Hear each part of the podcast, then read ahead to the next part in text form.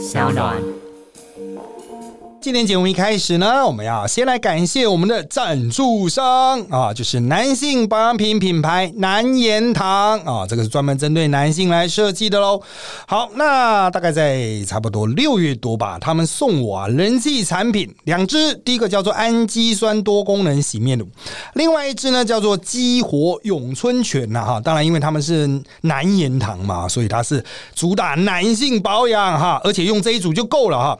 那我平常个个人啊，是这个基本上是完全没有在使用相关的这个保养品了啊，所以收到这个合作，诶，还蛮爽的啊，还蛮惊喜的啦啊。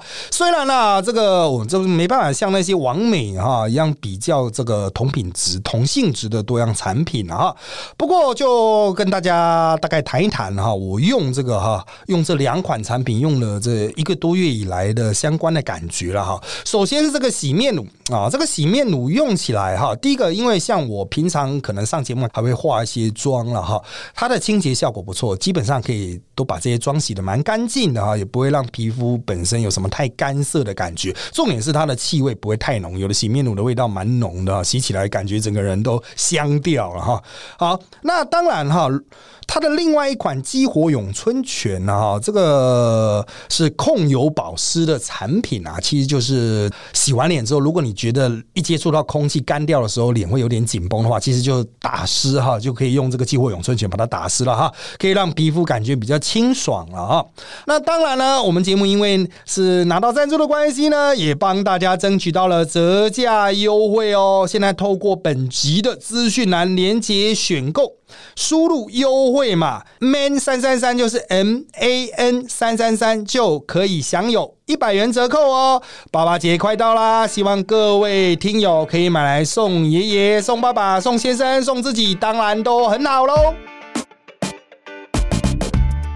大家好，欢迎收听今天的人渣文本特辑开讲，我是周伟航啊。从这周开始呢，会有比较多的比例啊，哈，是由我一个人啊来探讨一个啊或几个特定的哈新闻的政治的议题了哈。那当然了哈，这个我们之后还是有机会的话哈，能够在礼拜一的时段邀请到来宾的话，我们一样会有来宾啊来跟各位一起交流了哈。不过今天就是由我上阵喽，那。当然哈，我们这一期哈，这个要谈的主题啊，还是最近最热的这个啊，这个论文抄袭案啊。不过它现在已经不能算是论文抄袭案哈，已经变成了中华民国论文大赛啊，什么。各式各样的论文可能有的问题都被抓出来啊！那整体来讲啊，我觉得这是件好事啦哈。就是这个台湾的这个研究生哈，从一九九零年代哈，这个硕博士学位开始膨胀之后哈，跟随着广开大学啊一起同步膨胀嘛哈。膨胀到现在啊，三十年了哈，的确应该做某种程度的检视啊，但真的有办法全面检视吗？哈，我们还是来从头说起吧啊。那当然，我们整理一下今天大概要谈的议题啊。第一个是李梅珍的这个论文抄袭案本身呐，哈，还在持续燃烧啊。那当然，除了他的这一条线，还有一些戏啊，哈。延伸出来就是各党派互轰啊，哈，互相互指责，彼此都有抄。好，那我们就来盘点一下，到目前为止到底有谁的论文哈被点名出来可能有问题的呢？这个被点名说有问题的这个政客的论文哈，又是真的有问题吗？有些也不是政客啦，媒体人或新媒体人哈，他们的论文是真的有问题吗？啊，那这个我们会尽可能的哈一一来探讨。当然，我不会所有的论文都看得懂啊，因为有些很专业了，我就参考专家学者的真知灼见。那换个角度来看哈，那大家现在在检讨另外一个议题，就是洗学历了哈。政客真的需要洗学历吗？哈，这个啊，当然洗学历的方法很多哈，国内的学位可能也不见得是优先考量啊。好，那我们也会来谈一下这种啊政客洗学历的乱象。那当然啦，其实这个论文造假、论文抄袭、论文这个圈圈叉叉问题一堆啊，其实在台湾哈，这个是一个很大的议题啦啊。不过我们今天就围绕着政治的这个。啊，角度往外开展啊，这个以免大家失焦了哈。因为你要谈到说什么一般人去读呃一个在职专班，然后随随便便毕业哈，他他的确是一个问题了哈。就是像李梅珍这样的人很多了啊，但是呃，跟政治关系真的比较薄弱啊。一般的升斗小民哈，交那么贵的学费哈，其实还真的就有点买学位的味道了啊。不代表他是对的啊，但是我们这边就不检讨了，好不好？那我们就先回归李梅珍论文案喽。李梅珍论文案啊，这个案子哈，它其实哈，早在二零一八年在选市议员的时候。其实就被拉出来打过一轮了，那个时候打的是超四亿啊，就是最早那个吴佩荣啊说提出的这个超同正元超四亿的版本。那当时为什么没有打起来呢？第一哈，是因为市长选举的格局哈比较激烈嘛啊，那市议员就比较不重要啊。高雄当时是全国关注的焦点，不过焦点都放在韩国瑜身上。所以那个时候哈，这个李梅珍的这个案子就被轻轻放下了。啊，就是没有传过水无痕哈，甚至也没有上媒体什么的。但是哈，在那一区的国民党人啊，像打这个基本上都党内互打。为什么是党内互打？因为对民进党来说，其实打不打这个其实没差了哈。但对左南区的国民党来说哈，这是把李梅珍拉下来啊，空出一个位置的很好机会嘛。因为李梅珍已经连了很很多届了嘛哈，所以啊，在地的国民党人一直记得这点。那时间就来到二零二零哈，李梅珍一被提名去补选。代表国民党去补选这个高雄市长的时候，其实呢，就这个国民党人是有非常多的不满的哈。只是我们站在台北，我们不太清楚他到底不满是什么。在诸多不满的原因中，现在慢慢暴露出来，一一暴露出来。那原因之一呢，就是啊，他们都知道李梅珍有这个抄袭案，那你怎么还提名呢？这就要怪罪在国民党的高雄市党部主委庄启旺的身上，还有主张提名李梅珍的李乾隆啊，国民党秘书长啊，原三重市长李乾隆啊的身上了哈。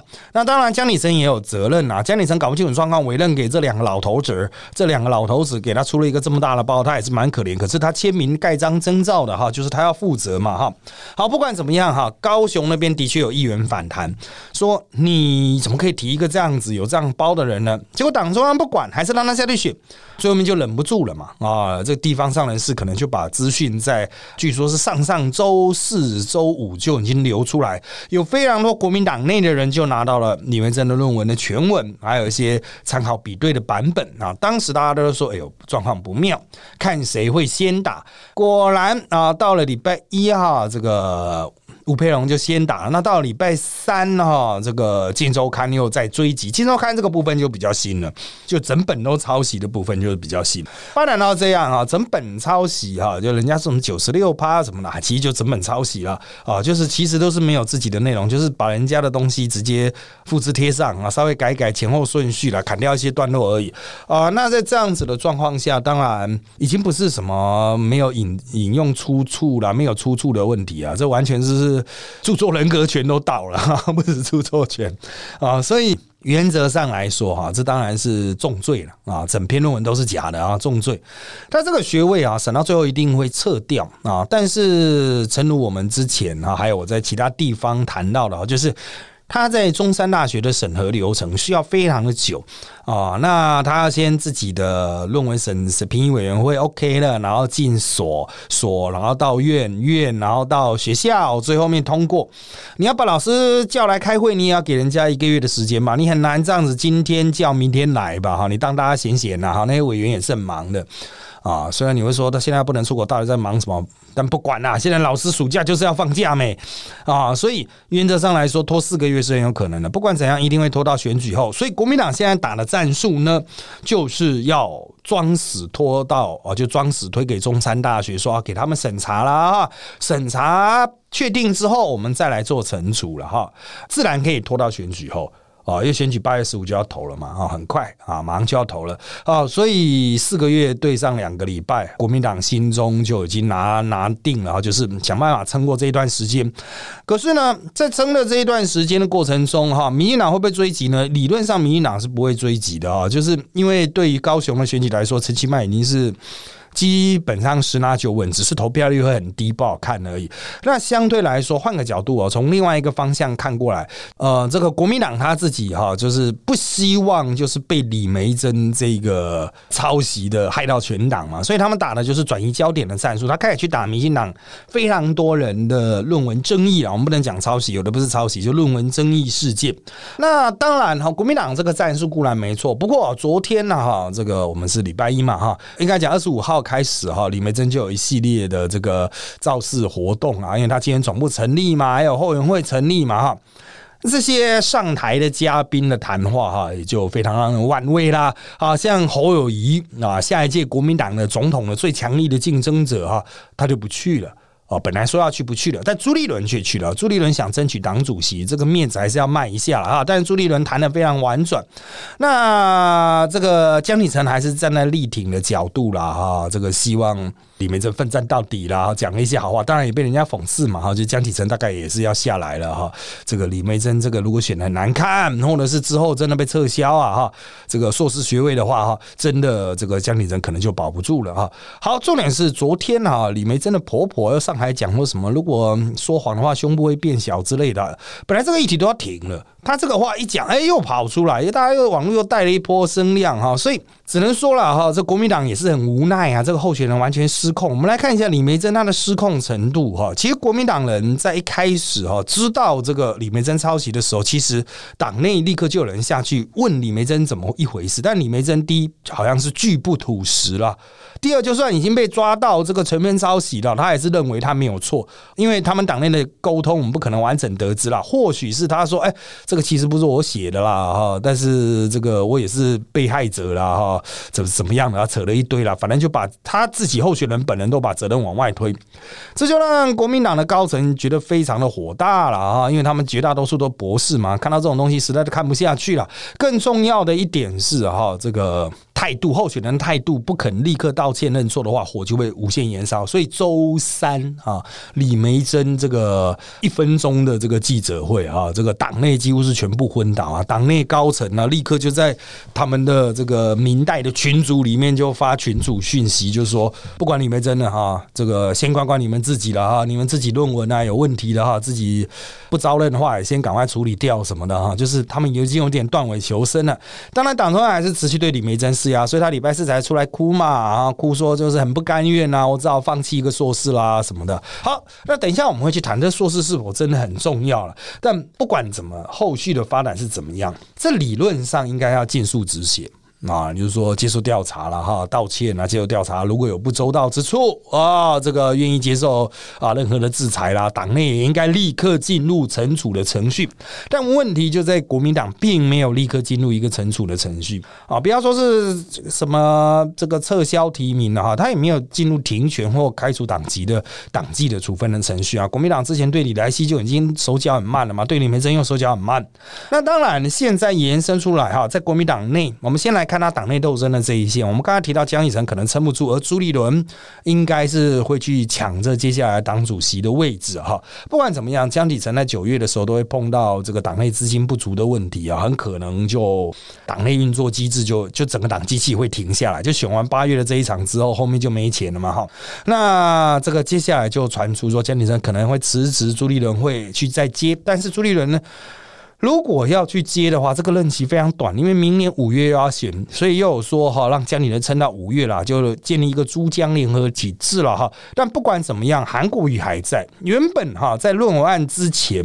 一度传出说李梅珍最后面可能回去转回去报韩国瑜，韩国瑜方面也释出非常多的消息，就是哎准备随时要去拥抱这个哈李梅珍，但是呢现在李梅珍有了这个论文案啊，又有点打乱韩国瑜复出的布局了，因为现在就没有韩国瑜出来的必要，不管怎么样都选的难看嘛。当然韩国瑜如果出来还是雪中送炭了哈，但是韩国瑜会自己评估是不是真有必要送这个炭，也许到八月十五之后复出会更适合等等的哈，或者是到八月十四号。啊，选前之夜这样再复出了哈，也不错了哈。但不管怎么样哈，韩国瑜原本在国民党啊，利用这个李梅珍补选东山再起，一口气把声势拉高的机会，显然也同步受挫了。我想这个也是各方事前所没有预料到的部分了。好的，接下来我们就来谈哈，国民党为了转移焦点呢，又打了一波啊，这个非常多人的这个学位还有论文的问题，我们来一一检视看看。第一个是第一波啊，就是李梅珍的这个事业抄袭一出来的时候。国民党立刻打了两个，那当然民众党也同步打。那时候蔡壁如也被大家笑，啊，关你什么事啊？但是原则上来说了哈，这个民众党现在打的基本上跟国民党同步了啊。当时哈，这个第一波打的两个人，陈其迈的第一作者和蔡英文的学位问题啊。蔡英文的英国学位博士学位问题，这打很久了。我们都知道彭文正教授长期投入这一个啊，不知道做做到哪里了。他这个同一个主题可以讲了两三百集啊，也是蛮厉害。我实在不知道他该怎么瞎掰了哈。当然，我们绝大多数人都不看了。不过据我了解，有些媒体人还持续追踪哈，把它当做星际奇谈哈这个保洁的节目来看，看看他到底已经掰到哪里去了哈。我是没有追踪，我不知道他的最新发展怎么样。但是就我个人的认知了，我可以先讲我个人结论，就是。基本上，英国的学制哈，就是他学校承认你有博士，你就是博士了。我们经常讲维根斯坦的故事，各位可以上网去 Google 维根斯坦的博士是怎么拿来的啊？其实就罗素说你学历不够了啊，要不要补个博士啊？维根斯坦说那那那我要怎么？我没有读博士班啊，有没有写论文呢？啊，那那个罗素就说你你把你那个每天写的那个笔记拿来当做博士论文就好了。啊，他就找了那个另外一个伦理学家居莫，两个都是非常知名的罗素和居莫啊，一起来考维根斯坦的口试了啊。三个人就在口试现场聊得很开心啊。时间到了就说，好好好，就结束了哈。就算你毕业了，这样取得博士学位之后，你就可以用博士学位教书了哈。那维根斯坦离开之前还呛他们那两位。哲学大师说：“啊，我知道你们都看不懂了，不用勉强了啊。好像当然英国学制就是这样了，其实就是老师爽啊，老师爽就就是觉得你可以的啊，就可以了嘛啊。所以你去讲什么蔡英文那些枝枝节节的问题啊，那个都很美式的角度了。这个在英国的传统名校哈，其实这个因为我有接触过英式的名师，他其实也不用上什么课哈，你就跟着老师啊一直 meeting，一直做研究，老师叫你做什么你就做什么哈。最后面把那些该有的论文，像蔡英文的论文，应该是把他发表过的几篇期刊集成一本，然后就出手了啊。那当然你可以去质疑啊，这样不就是很废很混吗？啊，是有点废有点混啊，但也不到很废很混啊。就是论文可能也没有像蔡英文之前宣称的那么强大了啊，但是反正分量就是够嘛。你去增值这个英国人的这种比较偏向人质的这种角度的学位授予哈，意义不大。所以不管怎么样，我觉得蔡英文的这个东西，当然你要去瞎扯哈，胡扯一些有的没有的哈，这种正面反面证据，我觉得还是可以扯很长啊。但是是对于英国人来讲啊，其实我觉得他们就觉得你们这些人是蛮无聊的。那换个角度来说哈，陈其迈的这个相关的论文哈，其实陈其迈第一他也没有在学界发展嘛哈，就我的印象中他好像也不是博士，他是硕士工位的硕士啊。这篇论文哈发在期刊上的论文，很多学界或是医界的人比较在意是，哎，陈其迈怎么挂第一作者啊？好像他的 credit 拿最多，可是陈其迈拿 credit 一点意义，就是他拿那个点数哈价值，他拿最多一点意义都没有啊。啊，就对他而言，他也不是要升等什么的啊，他也不是要争取教职什么的，他拿那个是没有意思了。啊，陈其迈会挂第一作者，我就翻译成白话给各位听了哈。很多学界或医界不爽，就是陈其迈凭什么他又不懂这个详细的基层操作是怎么样？为什么会给他挂第一呢？很简单，因为当初在做那篇论文所谈到的事情，就是运用我们的公共资源啊，其实有点。可能违反宪法啊，违反人权的方式去调出大量的个资哈，这个整合这个所谓大数据整合的工作是陈其迈主导的，与其说主导，不如说他主扛的这个责任。这件事情如果出包，因为它涉及可能违宪嘛，违违反人权嘛，我去调你的移动个资啊，啊，这件事情是陈其迈扛的，所以也就我了解，正院那边会给陈其迈挂第一作者，主要就是这件事情是他扛的。如果出事了哈，就是他扛，因 为不管怎么样，就是。政治责任是他负了，当然学术责任也是他负了哦。就是里面有任何伦理争议的话，就陈其迈扛，陈其迈也愿意扛嘛啊。所以这件事情就是这样子了。啊，就是陈其迈扛了，他责任大嘛哈，当然他的呃相关的你会说 credit 的福利哈，也是他比较大。你当然可以进一步去质疑他说啊，如果你不是实真正从事撰写，你不是整篇论文的精神发想什么，你可以从这个角度去质疑。但是你要告诉我，那你陈其迈在整个事件中所担当的角色，要注意，它其实不是一个医学，不是公卫论文，它其实是一个大数据论文啊，如何运用政府资源去调度大数据的论文，应该这样讲，比较偏公共政策运用大数据。那在这样子的状况下，你认为他要排第几？作者比较适合，不是第一，那第二吗？第三吗？他到底应该排第几？啊，你总要有一个答案吧？你心中总该知道其他人应该往前排吧？谁应该往前排呢？哦，我们不论这个官位大小，不论社会地位，不论知名度，那请问你觉得谁应该往前排呢？如果你要有意讨论这个第一、第二、第三作者的话，你应该就是从这个角度去讨论嘛。比如说谁谁应该排第一啊？陈其迈的贡献也没那么多，但你在搞不清楚每个人的贡献的状况、每个人担负的责任的状况下，你就说啊，陈其迈不应该排第一。我觉得这不是负责任的讨论方式了哈，只是单纯你看不爽陈其迈而已，好不好？好，所以国民党打这前两个其实都不是抄袭啊。你要说瑕疵的话哈，也许有争议，但是。真的要讲瑕疵没那么容易，所以国民党很快的啊，就赶快去追击。而他们这一波的追击啊，就我了解，好像是运用到民众党的外围帮忙整理出来的资料，很快被国民党人拿去用了啊。他们就排列出一整串的这个民进党人的可能的学位争议哈。当然排出来，感觉好像这些人真的有问题，但实际上真的有问题吗？这个其实就是网络宣传的一个技巧哦，就是先抹再说，你先把人排进去再说，他是不是真的有这个问题啊？见仁见智了。好，首先第一个被打出来最大咖的监察院长陈菊啊。他的硕士论文现在也被打，因为他的硕士论文是他当高雄市长的时候在中山大学读的。哇，这个最热的嘛哈，就是中山大学的这些相关出来的硕士了。我要强调，中山大学再怎么样是中字辈，他的一般生的硕士学位啊，绝对是这个分量是够的了哈，不然这个也不会被称为所谓中字辈大学嘛哈。不过针对这种量产型的哈，像陈菊的老师吴继华也被抓出来打，我们等一下会谈。那陈菊被打的理由有。二，第一个是他写论文写外劳人群，但是他的这个高雄后来就发生了这个外劳人群啊这个相关的案子嘛，哈。再来就是这个口试委员太多绿的了哈，太绿了，感觉起来就是护航舰队很足了哈。好，那陈局之外呢啊，这个苏家权呢则是被打哈，超清晰的论文啊，比例蛮高的。这个案子哈，这个邱毅打过，那被苏家权告，那法院是最后判邱毅无罪，所以在相当程度上呢，反过来认定说苏家权的这个论文其实是可受公平的，因为法院没办法直接判你这个叫抄袭，这不是不法院的防守范围，他只是去。探讨邱毅本身的罪责嘛，哈，不是探讨苏家权有没有抄啊？法院就判定这个是可受公平之事啊。这个某种程度上哈，也证明了哈，就是这个苏家权的论文可能会有一些争议了。但到底有没有争议呢？一样嘛，啊，就送进那个相关的这个学审会啊，学位审查会嘛，啊，就去这个要他们学校处理就对了。那刚刚陈局的哈，我没有谈我的看法哈。我认为陈局的论文啊，那虽然这个有自打脸的嫌疑啊，比如说讲外劳人权，结果呃，这个自己主政的时候外劳人权也有问题等等，但是。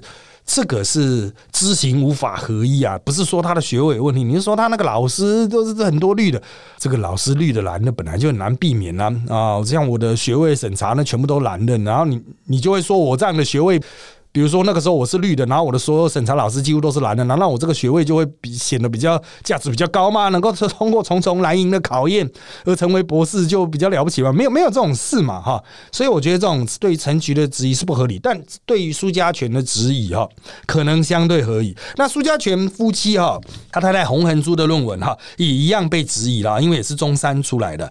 那同样被蓝营抓出来打，还有张廖万坚呐、陈建仁呐、郭国文这三。三个人的论文的部分都是有部分的引言未有注出处或注出处错误啊。那郭国文呢？后来经学审会，郭国文有进学审会，那他的学审会出来是没有什么问题，就是单纯就是 miss 啊。那当然不会是因为你论文有一两个 miss 就直接剥夺你学位嘛，就叫你补嘛，补修正，这本来就是很容易出现的事情。那陈建仁的哈，我没办法，因为我看不懂那他的论文，因为他是医学专业的哈。但是啊，他那边应该也是就是没。没有完整的注出处了，应该是这个样子。当然，你可以去质疑他在这边有缺陷，那的确是一个缺陷的哈。但是就止于没有注出处，它不是整篇整本抄袭，也不是这个学术上的那种造假。像之前台湾就有被抓到，他那个图完全是假的。生科的领域哈，有很多学者因为生产论文的压力哈，因此会有一些相关的造假。那张廖万千呢，就我印象所及，也有进法院。啊，也有进法院，但最后出来的结果，我现在查不太出来哈。那就我所知，应该也算是没有住出处住完全了哈，但是不能算是整篇抄袭了哈。好，因为这些打起来都是陈年旧案，都比较弱，所以蓝营接下来又一转啊，转去哪里呢？转去打论文生产工厂，他们最新打的就是陈明通和吴继华，什么阿通斯、阿华是陈明通在台大嘛，吴继华在中山，他们都培养出了非常多政治人物的硕博士生。这个莱茵就抓到这两点打啊，像绿营的这个就在讲说李梅珍的指导教授哈，这一年之中哈指导了二十几篇，那他们也去打吴继达，一年平均指导十篇啊，平均指导十篇是蛮多的啦哈，但也不到完全失去理智的程度。一年指导二十几篇，那真的太厉害，那真的超乎我们一般老师的想象。等一下我会去简单说明，但是我要强调哈，陈明东老师其实在我们学界哈也是公认相对比较严格的。呃，与其说是找陈明通去谋毕业，不如去找其他那种无名小卒谋毕业，可能还比较容易啊。因为陈明通毕竟他是先在学界闯出名号，才转进政界，呃，所以。你去说他是刻意要掩护一堆政治人物啊？可是这些政治人物很多是一般生啊，啊，很多是当时还是个硕士生、博士班，还是削皮孩儿，谁会知道他日后会飞黄腾达呢？哈，从这个角度去讲，陈明通啊，我觉得不合理啦。啊，陈明通甚至也考过很多蓝营的人啊，像我印象没错，这个叶云之好像的口试委员之一有陈明通吧。啊，他也说陈明东 这个很严格的啊。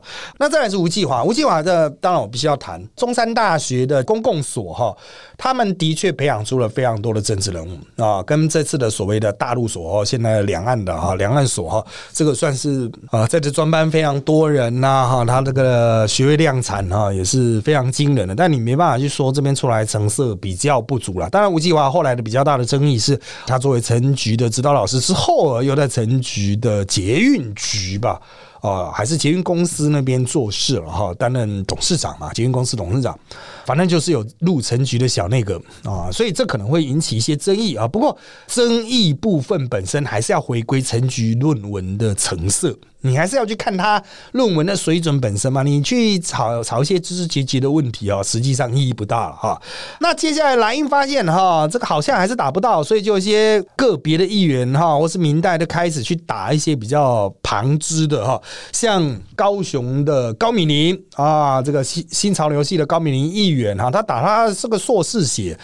陈局的这个网络粉砖经营了哈，那当然高敏玲呢很快回击了啊，这个就是当时他从事的这个主要工作之一嘛哈，因为高敏玲就是局系的代表嘛哈，这个粉砖经营他们是 insider 哈，就内线嘛哈，那当然可以提供相当不同的见解了哈。不过我必须要强调了哈，这种涉及研究当然有它的。伦理争议啊，你要怎么去处理？就是哎，我去研究我自己哈。那当然，老师可能指导教授可能要更花心力，但是你也不应该说啊，这涉及研究一定就不好，写自己一定就错。就像之前徐若瑄写自己的，其实徐若瑄写自己，他所提供给外人的，其实搞不好是一些相对关键的资讯，就说我们讲的 inside 嘛。所以你不能说啊，徐若瑄写自己哦就不好。啊，或者是高明你写自己的老板就不好，其实不能这样讲啊！真的要看指导教授怎么指导，还有他里面是否提供了足够的内线东西。那有类似的状况，也像林志坚呢，林志坚也被打，就是啊，你们都写自自己人的这个相关的东西嘛，简直就是这个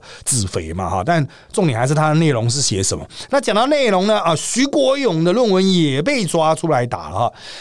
当然，蓝营要硬去取笑了。像徐光勇论文是写那个海权的吧？哈，这个两岸呐，还有海上的这个相关权权益的哈，蓝营就硬要打他这个徐光勇一段引言，就是他什么地球百分之多少是水啦，什么，他只是一段引言呐，哈，蓝营就去嘲笑他说：“你又写地球科学论文吗？”就我的观点而言，哈，这这段要放不放都可以嘛。你要强调海权很重要，就强调海的海占地球很多嘛。这个海权论啊，大家有学过海权论的，应该都知道这个出发点嘛。哈，其实并非不可，只是有点老套了啊。反正徐国勇也是个老人嘛，他用这种老套写法，并非不可，但也可以删掉了。其无其实没有必要，但蓝营就是要硬打这点，这就代表他们已经不是在检讨论文本身，只是硬是要去延续这个话题，就是说你们绿营都很烂呐，为什么不去处理呢？但是我要强调，跟李梅珍本身的烂度相比哦，天壤之别啊。那至于后面打到胶囊哥哥说什么啊，本专只要有十万人按赞就可以去读中山社会所啦，怎么样？其实这一个哈，对于硕士班的入学的新规定，就是你们要学士学位会同等学历，比如专科毕业几年哈，这种同等学历就能够考硕士。我印象没错，应该是马英九时代为了吴宝春所特别开的一条方便之门啊，因为吴宝春师傅哈，面包师傅嘛哈，他的学历没有那么高，如果想要读硕士班的话哈，国内的不许可，他只能去新加坡读，为是为了留人在台湾。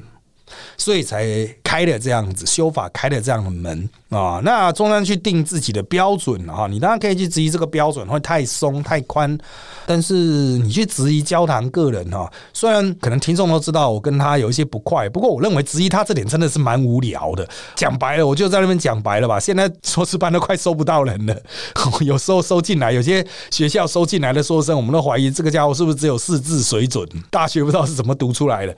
其实真的是不太重要，大家也知道。现在的大学程度的确是就是很不 OK 嘛，哈，有蛮多就是真的是花钱买学位的状况啊，所以你去质疑说什么啊，他根本没有大学学历啦，靠个粉砖十万人，粉砖十万人也算是有一些技术了啊，你不凭技术，粉砖十万人没那么容易达成，好不好？好，所以就这点去质疑啊，已经完全偏离了学位取得以及撰写论文的这个要旨了哈，我觉得不必要。啊，也非常的愚蠢了哈，打这一点是非常愚蠢的，突然帮他制造声势而已。那反过来呢，国民党打这一长串好像都没有打中核心。我们来看民进党打的哈，民进党或侧翼啊，民进党侧翼打的国民党论文。现在主要的是李雅静啊，就是之前也传出要选高雄市长，但是国民党最后没有提名的李雅静。这李雅静的论文的争议的部分呢，是在于他的三个口尾里面，除了指导教授，还有一个找来的主持人之外，哈，也是个专业的老师。不过就我印象所及，他那位老师的专业好像也不是这个论文写的这个两岸交流，因为他写平谈了。主要的争议还是有两个口尾。第一个是侯彩凤，呃，侯彩凤是这个现任这个。高雄市议员黄香淑的妈妈也是前立委了哈，另外一位就是过世的前议长许坤元啊，许坤元当然 这个社会形象先放到一边，他的学历显然是不够的啦，哦，就是作为一个论论文口尾，我们一般都是至少要同等级嘛，你硕士论文至少找个硕士来审，这已经是最低等级，除非你有专长、专业专长。那中安大学现在的解释就是说，许坤元和侯彩凤因为长期。担任政治职务，从事两岸交流，所以去审李雅静的这个这个有关平潭哈老共那个福建平潭那边的两岸交流这个论文哈是有专业的资格了哈，但是讲是这样讲了哈，不过。我们还是蛮有蛮有兴趣，就是当天到底论文口试的进行过程是怎么样？真的能够问出有意义的问题吗？啊，侯彩凤还有许坤元真的知道论文口试应该怎么进行吗？啊，这个我们就稍微存而不论了，因为我们看不到现场。不过这个东西摆出来，第一就很嗯不好看啊，就是你好歹也再多找几个大学教授吧，然后掺杂一个专业人员，你找那么多专业却没有学位的人士哦，其实本来争议就很大，但。是李雅金大概也没想到他的论文原本会被拿出来检视。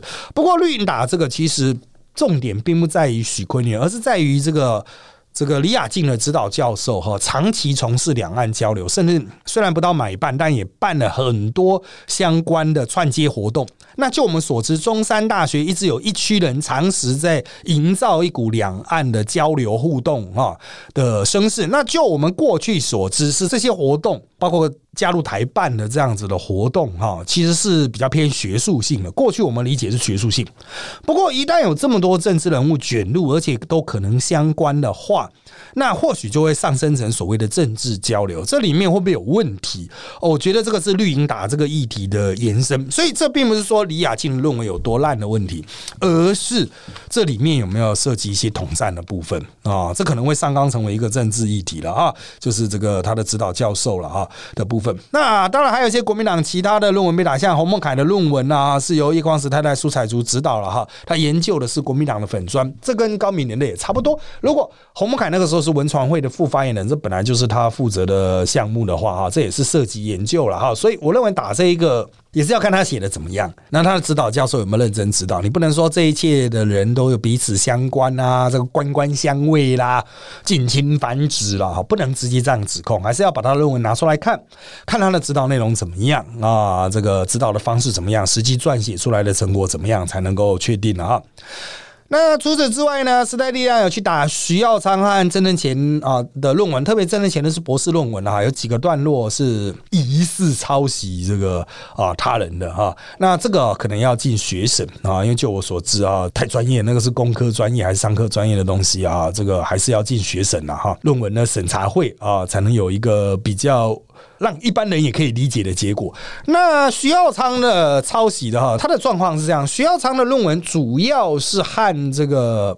前新竹议长的论文长得非常的像，那我们之前哈就已经二零一一年就已经有打过了，杨长胜哈就已经打过了，县客委会主委杨长胜当时就已经打过了，他的这个论文的重叠率之高哈，其实感觉起来就是有一个公版，然后去写成新竹的版本和苗栗版本，因为他是研究苗栗的观光了哈，那你不能说完全没有价值，但也长得太像了啊，但是前面的部分。啊，前面的部分长得太像。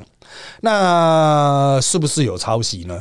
是不是这两个人不是说呃徐县长就已经抄张议长，而是说这两个人是不是有一个共通的原始版本，然后他们一起去抄这个版本？因为真的长得太像了哈，所以我个人认为这个其实应该还是要再次进行深究了。虽然啊，我们必须回归一个很现实的，就是蓝营的选民似乎都不太在意抄袭这种事情，这可能跟他们的支持群的调性啦、学经历啦、生活经验有一些关系了。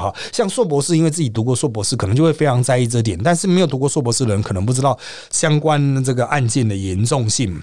那由此，我们就可以来转到我们最后一个主题了，就是政客真的很需要学历吗？不然干嘛硬去读这个硕士啊？哈，我只能说了哈，有一些政客的确会有自卑的心态，因为我也认识这些政客嘛，长期跟他们互动。他们还是会看到你是博士啊，你哇好羡慕，好棒，有机会我也去读一个。但如果真的有这种机会呢，他没有时间读了，就是买一个了，花钱去买一个的那种感觉，不管是枪手写或者是系上掩护哈，火力交互掩护通过了哈，他们就是要一个呃明显来满足他幼年失学的苦痛吧哈。有些人的确是抱持这样，他并不是要用来选举。当然，你说选举有一个博士有没有用呢？嗯，在我们的选举实务中，哈，过去的确有用，在一九九零年代是有用的。你推博士出来比较用，不过现在博士太多了，在两千年以后，这种效果就快速的衰退啊，因为满街都是博士嘛，哈，就效用是不大。对于选举本身的。帮助不大。那有些人去读呢，他是去认识人，比如读 EMBA 啦，或读在职专班，认识一票老师什么的哈。他是觉得就是增加他的这个人脉关系了哈。这个都是在国内读书的常见目的啊。首先呢，洗学历，希望学历变得好看啊。对选举的帮助有限，但认识人的哈，的确是有。那有些是洗国外学历的，这国外学历的成色到底足不足，也是值得大家思考。不要忘了啊，这个上上次来应该讲上上次总统在选的时候，洪秀柱的这个学历，其实大家就有去检视，你真的有去国外读吗？像这种在国外拿学历的，有些人就是那种大学听起来就是很很罕见的哈，这个感觉起来就大家不太熟悉的，这个就是我们经常会去质疑这些听都没听过的学校是不是野鸡大学啊？这个学历是真的有去读还是买来的啊？这是一款哦，我觉得这也是应该去检讨的了哈。像这种国外回学历啊，其实在过去的确一九九零年代哈骗到的票是比本土博士还要多的。那另外一种就是在。呃，两千年以后有很多是去中国取得学历的啊，他的学历很多是北大啊什么的，不要忘记韩国瑜曾经一度有这个学历，但他后来把它拿掉了啊。那像这类型的学历要不要去检讨呢？我觉得也是应该检讨，所以不只是检讨国内论文是否有造假，对于所有政治人物的学历，它的真实的比例。成成色到底怎么样呢？那我们不需要去建立一个专责的机制去检讨吗？如果真的要检讨的话，当然哈，就是可能必须成立一个专责委员会了哈，临时性的专责委员会或常设的，呃，设在什么院呢？行政院、考试院都可以啊，就专门去检视政治人物，或监察院也可以啊，专门去检视政治人物的学经历，他报上来的这些东西到底是不是真的嘛？哈。好，那当然了哈，我们在这次的议题里面还有一个值得一谈的，就是所谓的学位量产工厂了哈。其实有没有这种东西呢？政治圈的确有这种学位量产工厂，但大家过去都是心照不宣啊，主要集中于北部的私立大学，几乎所有从政的，然后他一开始做助理，然后有志在政坛发展。他都会去读这些书，那一方面呢，取得一个学经历啊，学历；一方面取得学历，另一方面也是想要打入特定的派系啊，融入那个所原有的那个政治的人脉之中啊，变成学长学弟嘛，啊，学姐学妹这样子，的确是有的。这一些过去也是隐藏起来的，我不能说他的出来的这个学位论文一定都有问题啊，其实也是很多人是真金白银哈努力念出来的，但是呢。